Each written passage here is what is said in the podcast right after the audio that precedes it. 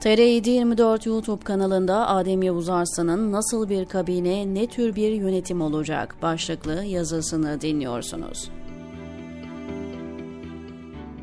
Seçim sonuçları ve bundan sonrasına dair analizlerime geçmeden önce kişisel bir not düşeyim. İki gündür başta gazeteci kimliği taşıyan saray soytarıları olmak üzere aktrollerin yoğun taciz, tehdit, küfür bombardımanı altındayım. Neymiş? Biz kaybetmişiz, Erdoğan yine kazanmış, bizim cenazemiz bile Türkiye'ye gelemeyecekmiş. Sonuçta ülkeye demokrasi gelsin, üstünlerin hukuku değil, hukukun üstünlüğü olsun, herkes özgür ve adil bir sistemde refah içinde yaşasın diyenlerin mağlup olduğu doğru. Ama unuttukları, daha doğrusu göz ardı ettikleri şey şu.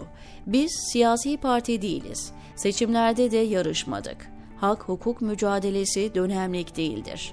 Dolayısıyla morali bozup bu millet böyle yönetilmeye layık deyip mücadeleden geri durmayı tercih edenler olsa da şahsen bırakın kenara çekilmeyi vites yükselteceğim. Daha çok yazı, daha çok yayın, daha çok üretim yapacağım. Çünkü gazeteci olarak başka bir yol bilmiyorum. Gelelim esas meseleye. Kutlama değil, gözdağı. Seçim geçti. Erdoğan ve taraftarları hile hurdayla kazandıkları seçimin zaferini kutluyor.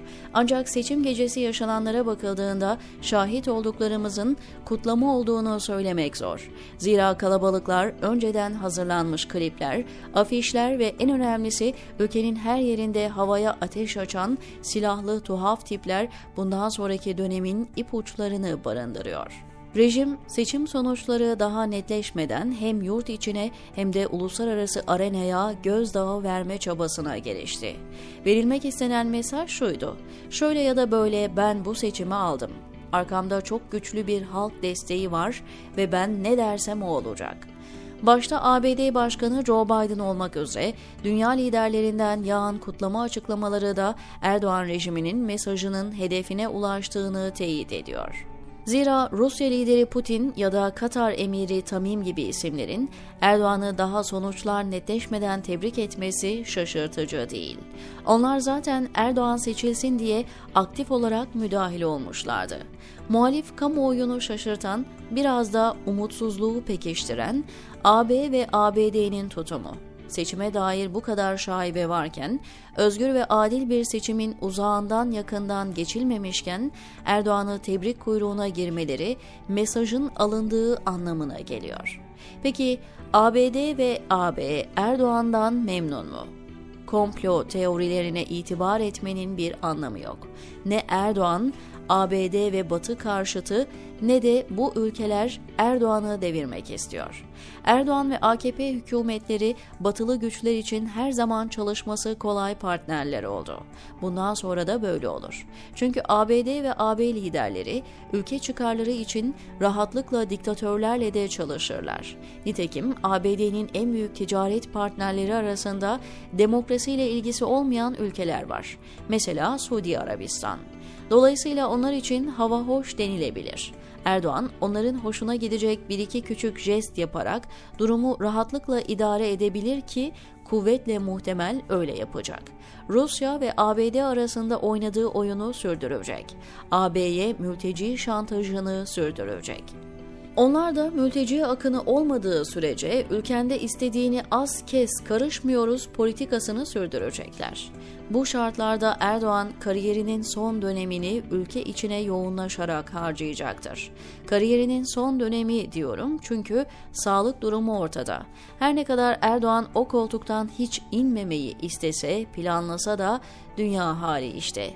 Her fani bir gün sahneden çekiliyor. Peki Erdoğan ve müttefikleri nasıl bir anlayışla hareket edebilir? Öncelikle şunu hatırlatayım kimin bakan olacağının bir önemi yok. Zira tek adam rejimlerinde bakanlar piyondan başka bir şey değil. Erdoğan daha önce olduğu gibi kabineyi oluştururken kimseye bir şey sormayacak. Tek adamlığın raconu böyle.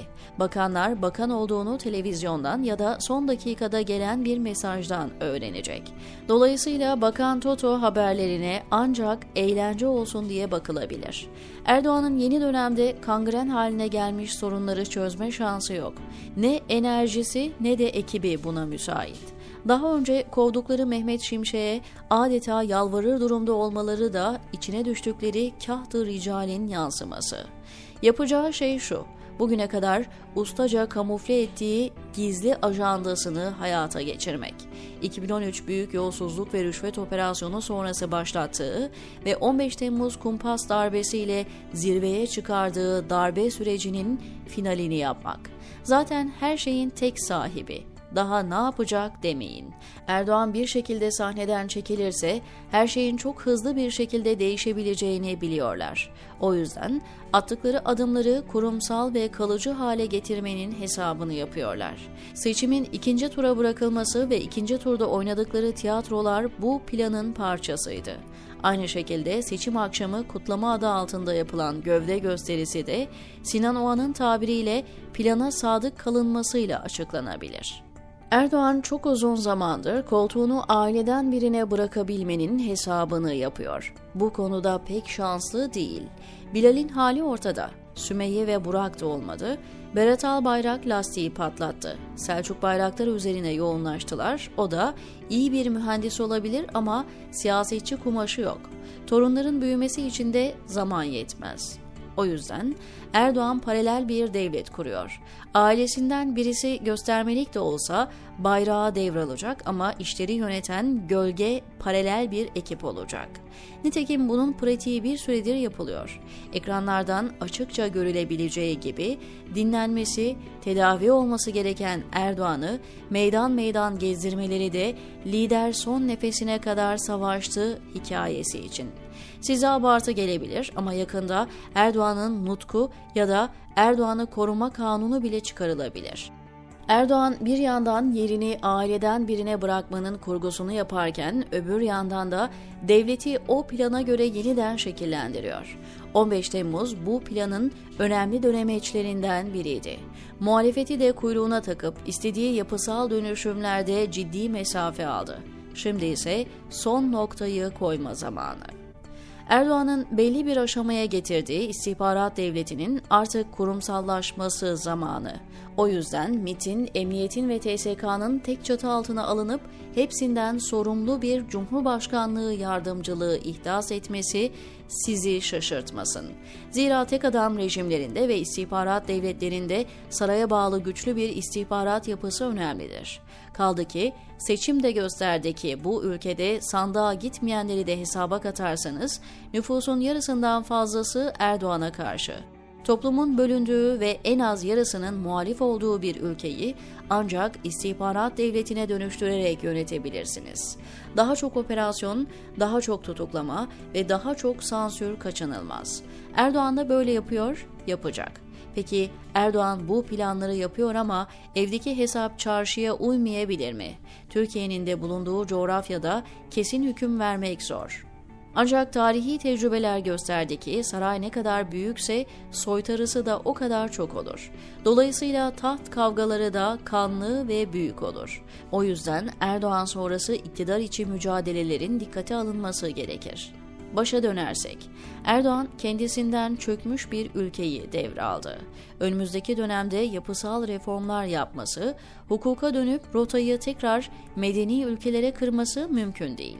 Kariyerinin son döneminde kurduğu saltanatı kurumsallaştırma ve muhalefeti de dizayn ederek kendinden sonraya dikensiz gül bahçesi bırakma amacında. Bunu başarabileceğini düşünmüyorum ama deneyeceğinden eminim. Yani Erdoğan'dan yumuşama filan beklemeyin diyor Adem Yavuz Arslan TR724'deki köşesinde.